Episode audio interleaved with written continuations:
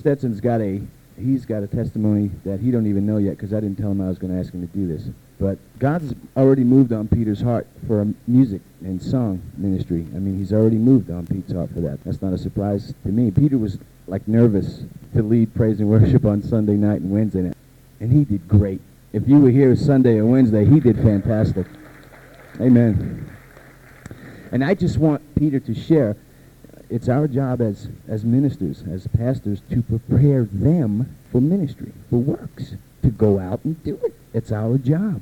Although Peter was scared senseless, half the time I wouldn't even be up here. I was down there because I made him nervous just being up here. So I went down there, or I hid behind the drums.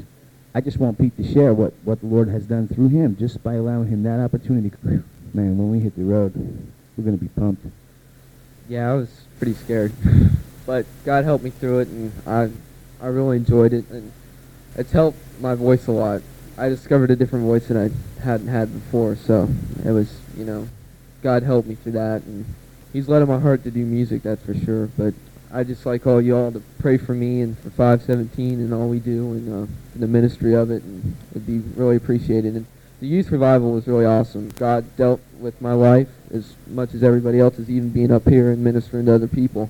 And I got some things right with the Lord that I need to get right. And it's really great. Praise God.